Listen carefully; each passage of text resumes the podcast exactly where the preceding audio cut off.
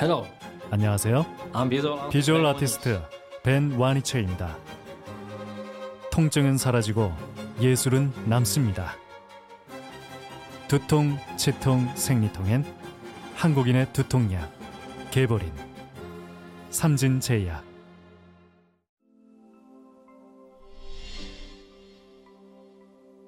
안녕하세요. 세종충남대학교 병원 피부과 김현정입니다. 오늘 내용은 실은 제가 맨날 하고 싶었던 내용이었어요. 뭐냐면 아토피 피부염을 제가 주로 보는 질환이고 제 진료실의 환자들의 대부분을 차지하게 되는데 언니네 피부과를 하면서 주로 뭐 화장품 얘기 아니면 피부 고민 상담을 하다 보니 제일 하고 싶은 얘기들을 너무 짧게 짧게 치는 그런 안타까움이 있어서 이번에 나이사 클래스에서 본격적으로 아토피 피부염 얘기를 해보자고 생각을 했습니다. 아마 두 편으로 진행될 것 같고요. 어, 첫 번째는 우리가 도대체 아토피 피부염이 무엇인지에 대한 얘기들을 먼저 진행을 해주고 두 번째 시간에는 어떻게 치료할 건지 어떻게 관리할 건지 나눠서 좀 설명을 하도록 하겠습니다. 아토피 피부염은 좀 희한한 피부병 같아요. 왜냐하면 어떤 병도 어린 나이에부터 아가 때부터 100살 노인까지 다 있는 피부병이 있지는 않아요. 또 하나, 아토피 피부염은 어떤 질환처럼 피검사 하나로 진단하는 병도 아니에요. 아토피 피부염은 큰 영역으로 봤을 땐 습진이라는 영역 안에 들어가요. 그래서 사람들이 어 나는 아토피 피부염이고요. 습진은 아니에요 얘기하시는 분들이 있는데 습진이란 큰 영역 안에 아토피 피부염이라는 만성 염증성 습진 질환이 있고요. 여러분들이 흔히 알고 있는 접촉성 피부염도 습진성 질환 안에 들어가요. 또 그런 질환 중에 하나가 뭐가 있을까요? 화폐양 습진. 얘도 대표적으로 습진의 질환에 들어가요. 또 하나 지루 피부염이라고 얼굴이 붉어지면서 각질이 일어나는 것도 습진 질환에 들어가는 겁니다. 이렇듯 아토피 피부염은 습진성 질환 중에 특정 부위에 반복적으로 나타나는 피부 염증성 질환을 아토피 피부염이다 라고 정의를 하는 거예요. 그래서 어, 한두 번 이렇게 가려웠다. 그건 아토피 피부염일까요? 아니죠. 왜? 만성이란 단어는 최소 6주 이상 반복적으로 나타날 때 저희가 만성이란 단어를 쓴다는 겁니다. 그리고 특정 부위라고 얘기를 드리는데 뒤에도 한번 설명을 드리겠지만 특정 부위라는 건 아기 때 주로 볼이 빨개요. 너무 이제 안타까워요. 이 6개월쯤 되는 아이들이 생글생글 웃는데 볼이 너무너무 심하게 진물이 나서 와요. 그럼 엄마는 안타까운데 아이들은 너무 해맑을 때. 이게 좀 진행이 되면 어떻게 되냐면 점점 저희가 펴지는 부분, 팔다리 몸통으로 퍼지게 돼요. 그러다가 어린이집, 유치원쯤 가게 되면 주로 접히는 쪽으로 분포를 하게 됩니다. 그래서 아 우리 아이는 땀띈 것도 아닌 것 같은데 여기가 계속 반복적으로 가려우면서 두꺼워져요. 조금 더 크게 되면 어떻게 될까요? 학교를 졸업하고 초등학교 한 4학년, 5학년쯤 되면 아이들이 목 위로 올라와요. 그전에는 얼굴에 없었는데 목 위로, 어깨 위로 목이 조금 시꺼매지면서 빨개지면서 가려워지면서 얼굴도 조금 색깔이 변하고 가렵고 괴로운 질환으로 가는 그런 나이별로 특정 분포가 있는 염증성 피부 질환이 대표적인 아토피 피부염의 증상이라고 볼수 있을 것 같습니다. 아토피 피부염은 도대체 몇 명이나 앓을까요? 라는 질문을 많이 해요. 저희가 진료실에서 가장 많이 듣는 얘기가 저만 이런 거 아니죠? 제가 생각했을 때 어린아이 질환 중에 가장 많은 피부 질환이 아닐까 생각해요.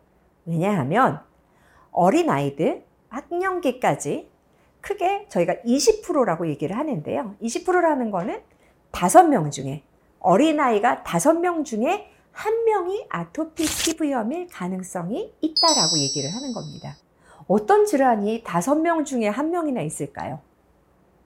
그러다 보니까 사람들이 아토피 피부염을 어린아이 질환이라고 생각하는 경우도 많아요. 하도 많으니까. 여하튼 어린아이 피부 질환 중에 1등은 아토피 피부염. 5명 중에 1명은 아토피 피부염이다. 이렇게 생각을 하시면 돼요. 근데 이게 점점 좋아져요. 언제 좋아지냐면 1세가 지나면 한 85%의 아토피가 좋아집니다. 그리고 4세가 되면 나머지 한 90% 정도가 좋아져요. 근데 4세가 지나서 있는 애들은 점점 점점 걔를 만성화해서 가져가게 되고 초등학교 고학년이 되면 성인형 아토피로 변해가는 과정이 따르게 됩니다. 그러면 성인 아토피 피부염은 전 인구에 얼마 정도 될까요? 이전에는 저희가 100명 중에 1명이라고 얘기를 했었어요.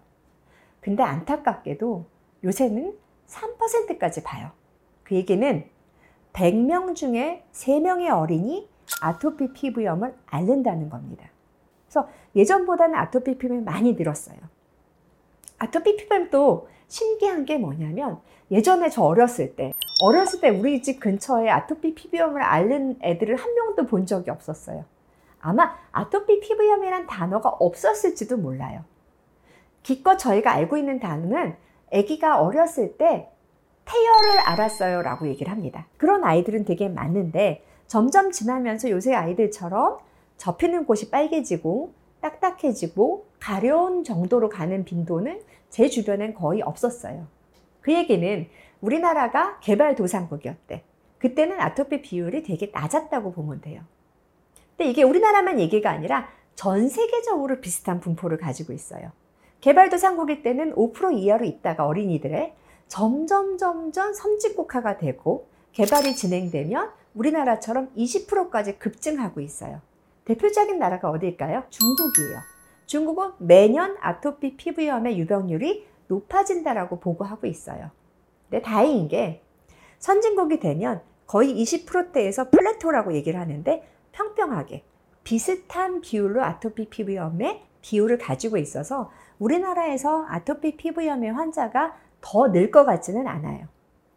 또 다행인 거는 이전에는 아토피 피부염의 치료가 잘 되지 않아서 정말 중증의 환자들이 되게 많았어요. 그런데 이제는 저희가 수많은 교육을 통해서 아토피 피부염이 어떤 건지 지금처럼 교육을 드리고 안내를 드리고 알려드리기 때문에 아토피 피부염은 치료해야 되는 질환이라는 거 알고 계시고 두면 저절로 낫는다고 생각하지 않으니까 적극적으로 치료를 해서 숫자는 늘었는데 중증도는 점점 낮아진다라고 저희가 생각을 하고 있습니다. 이렇듯 아토피 피부염은 어린아이한테는 되게 흔한 질환, 성인한테는 드물지만 어린아이 때보다는 조금 중증의 질환으로 가는 특징을 가지고 있는 병이라고 이해하시면 됩니다. 따라서 아토피 피부염을 어, 예전에는 어른들이 그렇게 여겼어요. 두면 그냥 저절로 낫는다. 아니요, 그렇지 않습니다. 1에서 3%는 성인까지 갈 수 있기 때문에 초반에 적극적으로 치료를 해야 되는 질환으로 이해하시면 될 것 같습니다. 근데 여기서 궁금증. 왜 개발도상국에서는 아토피 피부염이 적고 왜 선진국에서는 아토피 피부염이 많을까요? 라는 질문들을 사람들이 하기 시작했어요. 그랬더니 하나의 가설이 나왔어요. 그게 저희가 소위 말하는 위생가설이라고 얘기를 하는데요. 위생가설은 뭐냐면 아이들을 더럽게 키우면 아토피 피부염이 준다. 더 안 생긴다라는 얘기예요. 이걸 다시 원론적으로 얘기를 한번 해볼게요. 우리는 면역 반응이 두 가지가 있어요. 우리 몸에는. 첫 번째가 일형 면역 반응이에요. 일형 면역 반응은 뭐냐면 외부에서 균이 들어오면 죽이는 반응이라고 이해하시면 돼요. 사람들이 뭐 면역력을 증강시킨다 이런 얘기를 하는데 아마 이 얘기들로 갈 거예요. 두 번째는 뭐냐면 알레르기 변역 반응 같은 거예요. 사람이 아기를 뱃속에 가지게 되면 이 아기를 혹시라도 외부의 어떤 요인으로 생각해서 죽일 수가 있잖아요. 우리 몸이. 그렇기 때문에 일형 면역 반응이 높으면 될까요? 안 될까요? 안 되겠죠.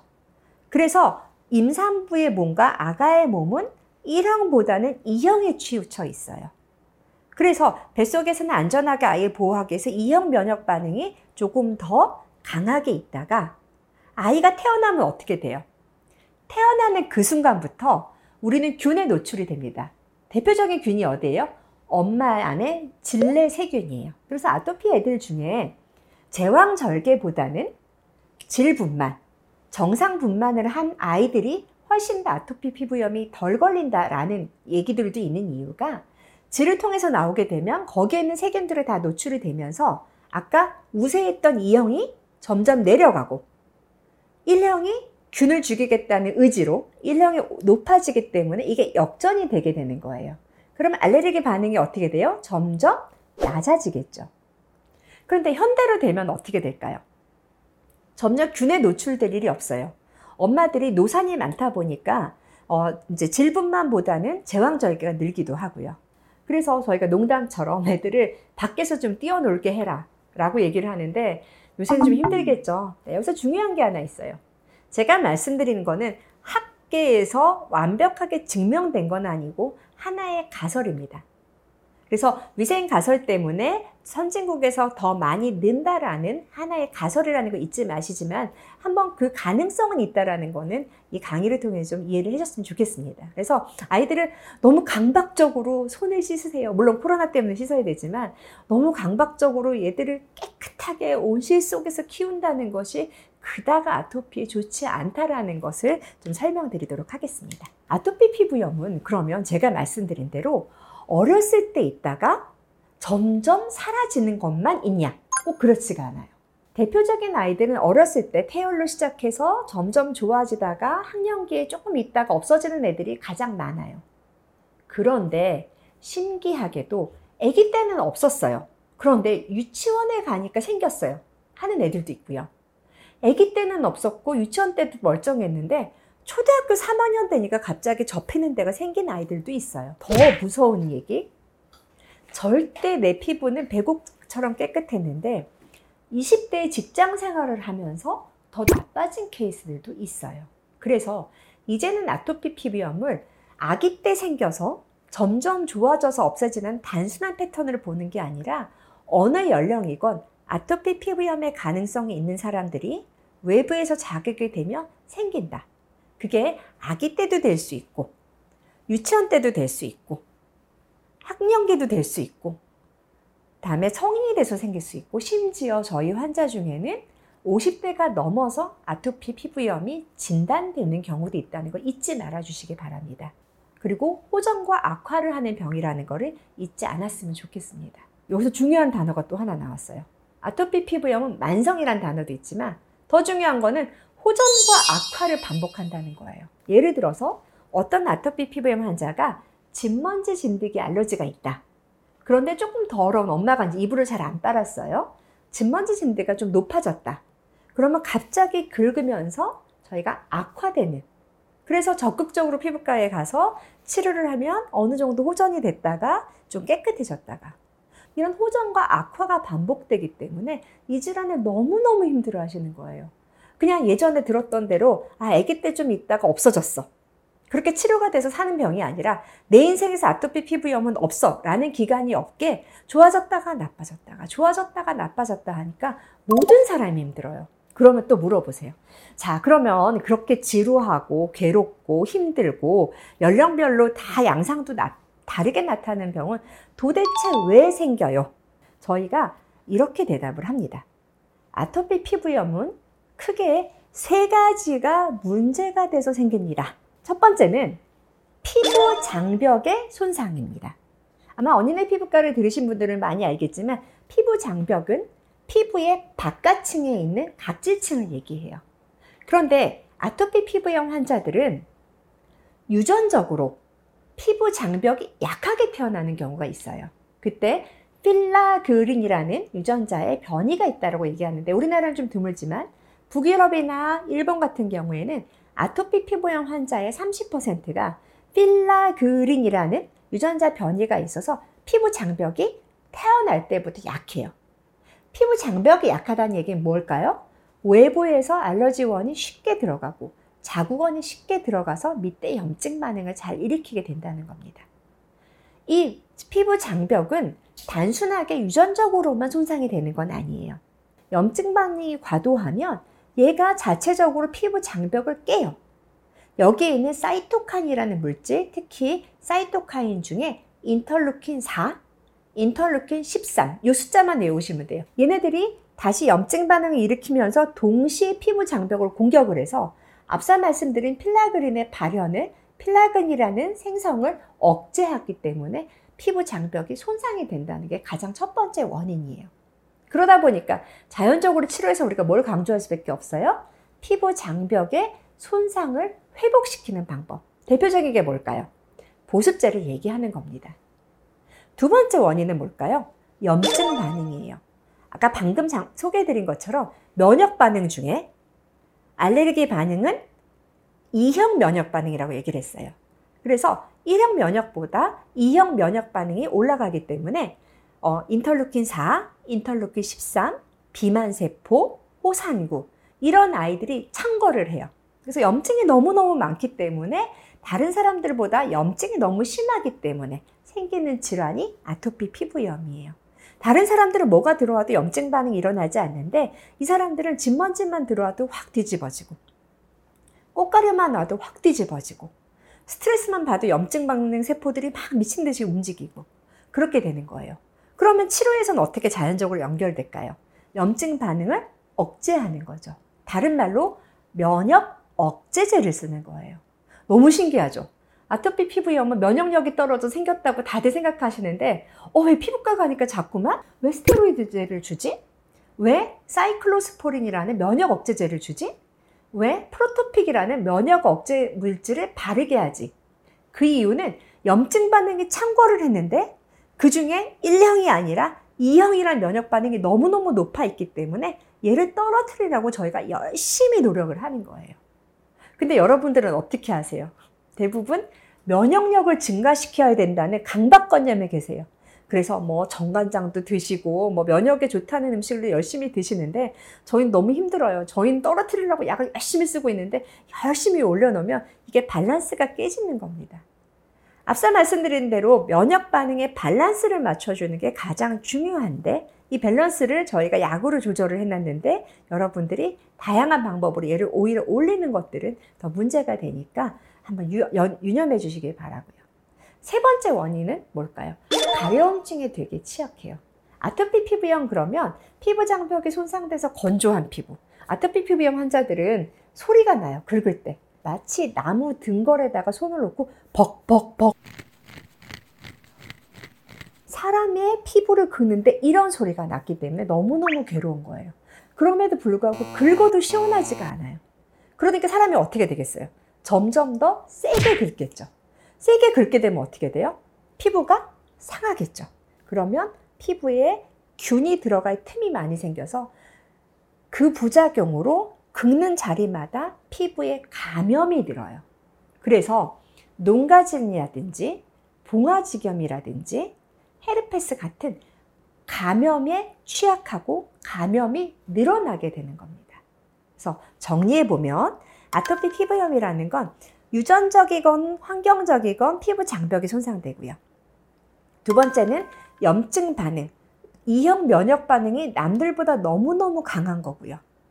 세 번째는 가려움증에 취약해서 계속 긁게 되는 병이고요. 이 모든 것이 합쳐지면 피부에 감염이 늘어나는 부작용이 생기는 병이라고 이해하시면 돼요. 들어보시니까 어때요? 아토피 피부염이 간단한 질환은 아니죠. 단순하게 보습제만 바른다고 치료가 될까요? 아니요. 단순하게 스테로이드만 바른다고 치료가 될까요? 아니요. 단순하게 가려움증 조절한다고 치료가 될까요? 아니요. 단순하게 감염만 조절한다고 될까요? 아닌 병입니다. 그래서 아토피 피부염 치료하는 과정이 너무너무너무 복잡하고 너무너무 힘들 수밖에 없는 이유가 아토피 피부염이 이렇게 크게 세 가지 원인, 거기에 따라오는 네 가지 부작용 때문에 생긴다고 이해하시면 될 것 같습니다.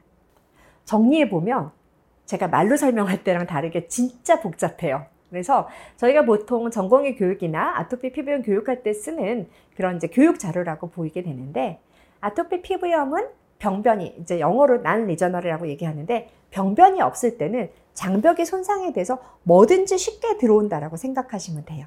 대표적으로 잘 들어오는 게 뭐냐면 알레르기 원이라고 얘기를 합니다. 그래서 진먼지 진드기, 꽃가루, 바퀴벌레, 음식 같은 것들이 유전적으로나 환경적으로 손상된 환경적으로 손상시키기 제일 쉬운 게 뭔지 아세요? 잘못된 세정제예요. 때를 밀거나 pH가 높은 세정제를 쓰면 장벽이 환경적으로도 깨지게 되는데 이렇게 깨진 장벽으로 어, 알러지 원, 알레르기 원이라고 하는 것들이 잘 들어가게 돼요. 그럼 아까 말씀드린 염증 반응이 쉽게 생긴다고 그랬죠. 그게 인터루킨 4, 인터루킨 13이라는 것들이 많이 증가를 하게 되고요. 조금 어려운 얘기를 할게요. 31번도 아토피에서는 별로 좋아하지 않는 숫자예요. 얘네들은 가려움증을 유발하는 염증 물질이라고 알려져 있는데 얘네들이 계속 가렵게 해요. 그럼 어떻게 돼요? 자, 장벽은 깨졌고 밑에 염증 반응 많으니까 사람들이 어떻게 되면 가렵게 되니까 벅벅벅벅 긁어요. 그러면 긁으면서 피부가 다시 깨지게 되고 거기에 균이 들어와서 염증 반응 그 중에서도 감염 염증 반응이 또 악화되는 악순환이 돈다라는 그림을 이렇게 복잡하게 하는 겁니다. 마지막에 중요한 거는 염증 반응이 반복적으로 되고 긁게 되면 피부는 어떻게 될까요? 점점 두꺼워져요. 이걸 전문 용어로 태선화라고 얘기해요. 쉽게 말하면 피부가 코끼리 등가죽처럼 두꺼워지는 거예요. 피부는 계속 자극을 주면 얘는 어떻게 될까요? 살아보겠다고. 점점 점점 두꺼워져요. 그래서 성인 아토피 피부염 환자들이 제일 괴로워하는 거는 이 피부가 부들부들하지 않아요. 태선화가 극도로 진행되면 어떻게 되는 줄 아세요? 모기도 안 불어요. 모기가 못 뚫을 정도로 피부가 두껍게 된답니다. 또 하나, 또 다른 환자는 저한테 태선화가 좋아지고 나니까 땀이 나요 라고 얘기를 합니다. 땀샘은 피부로 분비가 되는데 땀이 제대로 안 나니까 더워 죽겠는데 땀이 안 난다고 얘기해요. 그랬더니 요새 선생님 드디어 운동할 때 땀이 난다는 느낌이 뭔지 알겠어요. 마지막으로 아토피 피부염의 어떤 그 임상 양상들을 좀 정리해 보도록 할게요. 다시 설명드리면 아기 때는 주로 볼에 많이 생겨요. 진물이 나고 이쪽으로 해요. 얘네들의 특징이 하나 있어요. 어릴 때는 다른 연령에 비해서 먹을 거에 민감하게 반응을 해요. 만 2세 전에는 장 전망세포가 다 발달되지 않았기 때문에 먹을 거에 의한 감작이 쉽게 일어나요. 막 애들이 어떻게 먹어요? 이렇게 예쁘게 떠서 먹나요? 그렇지 않죠. 애들은 막 입에도 묻히고 막 피부에도 바르고 뭐 과일도 묻히고 이러다 보니까 아토피 피부염에 피부 장벽이 손상된 아가들은 음식물 알레르기가 조금 더 잘 생겨요. 대표적인 음식물 알레르기가 뭐가 있을까요? 우리가 밀가루, 우유, 계란 흰자, 뭐 생선, 콩 이런 것들에 알레르기가 되게 쉽게 생긴다라고 알려져 있어요. 그래서 그때 좀 오해가 하기 쉬워요. 엄마들은 이런 음식물 알레르기가 아토피를 유발한다라고 얘기를 하는데 유발하는 게 아니라 이미 아토피 피부염은 있어요. 그런데 그런 음식물에 의해서 알레르기가 생기면 음식물에 노출될 때마다 아토피 피부염이 악화되는 거예요. 아토피 피부염이 생기게 하는 건 아까 말한 대로 장벽 손상, 염증 반응, 가려움증이 합해져서 생기는 거고요. 악화시키는 거는 알레르기 원인데 아기 때는 대표적인 알레르기 원이 음식이에요. 우리나라에서는 특이하게도 메밀이 원인이 되는 경우가 되게 많았어요. 그래서 2세 전의 아이들한테는 면밀하게 음식물 중에 뭐가 악화를 시키는지 물어봐요. 제가 계속 강조하는 단어 있죠. 만 2세 전에. 만 2세 전에는 어머님들께 어떤 이유식을 했을 때 피부가 나빠졌는지 음식 일기를 써오라 그러세요. 그래서 우리 아이가 음식 때문에 아토피가 나빠졌다라고 의심이 드시는 분들은 반드시 음식 일기를 쓰셔야 돼요. 아, 우리 아이는 이 음식에 문제가 있는 것 같아요. 그러고 피부과로 오세요. 그러면 저희가 그때 검사를 해드려요. 검사는 크게 두 가지가 있는데요. 하나는 마스트라는 검사가 있어요. 얘네들은 수십 가지의 것들을 스크리닝이라고 해서 이제 보는 검사가 있고요. 어린아이들한테 많이 하는 검사는 캡이라는 검사를, 이뮤노캡이라는 검사가 있어요. 그래서 우리가 의심되는 계란 흰자, 밀가루, 우유, 그다음에 땅콩, 콩, 메밀들을 선택을 해서 검사를 합니다. 그러고 나서 맞춰보는 거예요. 우리 아이는 먹을 때마다 나빠졌는데 예를 들어서 밀가루예요. 예를 들어서 우유예요. 근데 우리가 검사했을 때 거기에 양성이 나왔어요. 그러면 아 의심을 해볼 수 있습니다 라고까지 설명을 드려요. 그 다음에 가장 중요한 단계 음식물 유발 검사를 해요. 실제 우유가 문제가 있다 그러면 이 아이는 어떨까요?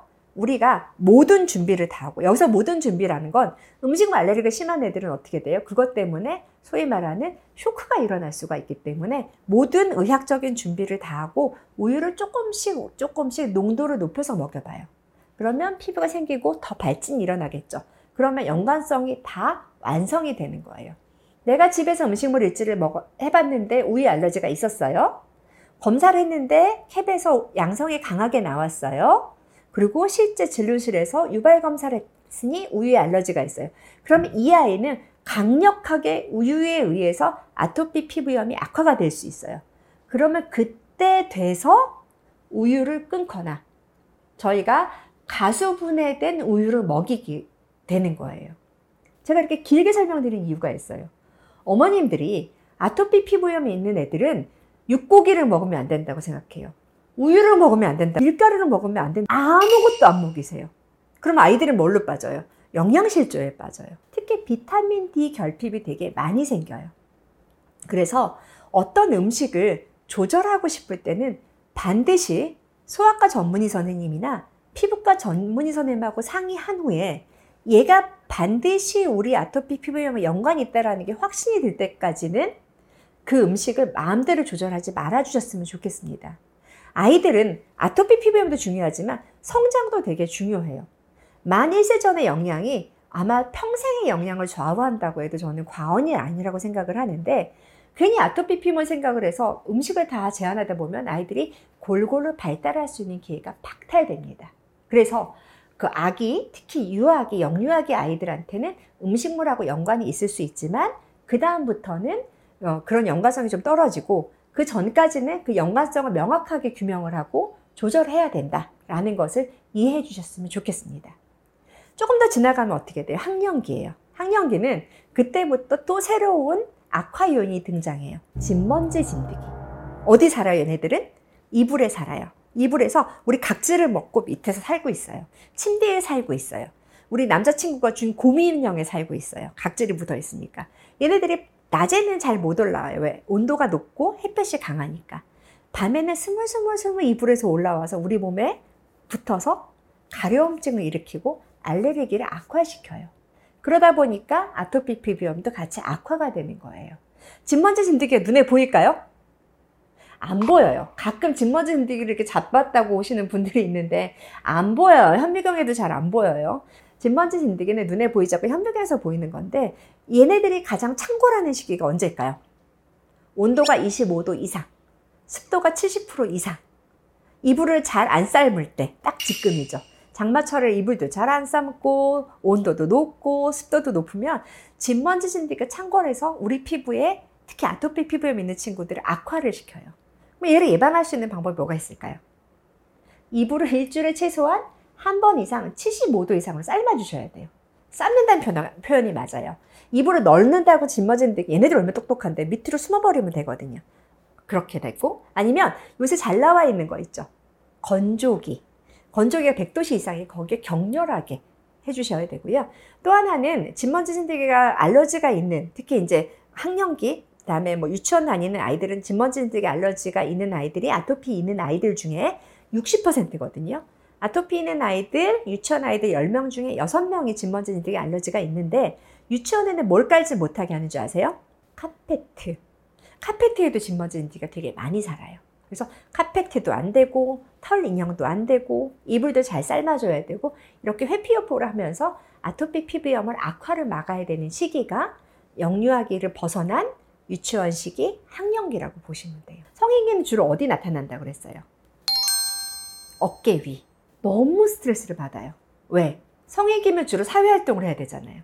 그런데 얼굴이 거먹게 되고 염증도 많이 생기니까 사람들이 사회생활을 못한다고 얘기해요. 근데 성인의 악화 요인의 대표적인 게 뭔지 아세요? 스트레스예요. 악순환이죠.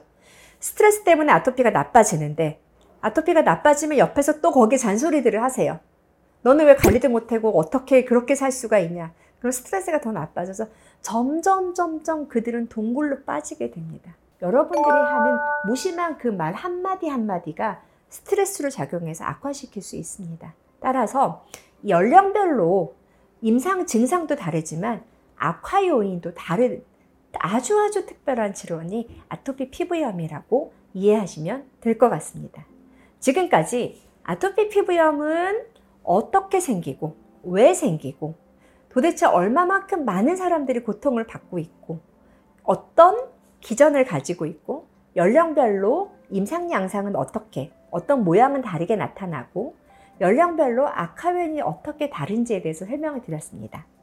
다음 시간에는 이 아토피 피부염을 어떻게 치료하는지 뭐 보통 어렸을 때는 스테로이드라는 약으로 보통 치료하게 되고요.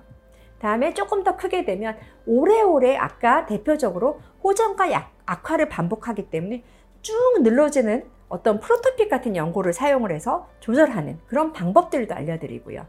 성인기가 되면 너무너무 심해서 조절되지 않는 경우에 특별한 주사를 놔서 치료하는 방법까지 다양한 치료 방법에 대해서 저희가 얘기를 해드리도록 하겠습니다. 지금까지 김현정이었습니다.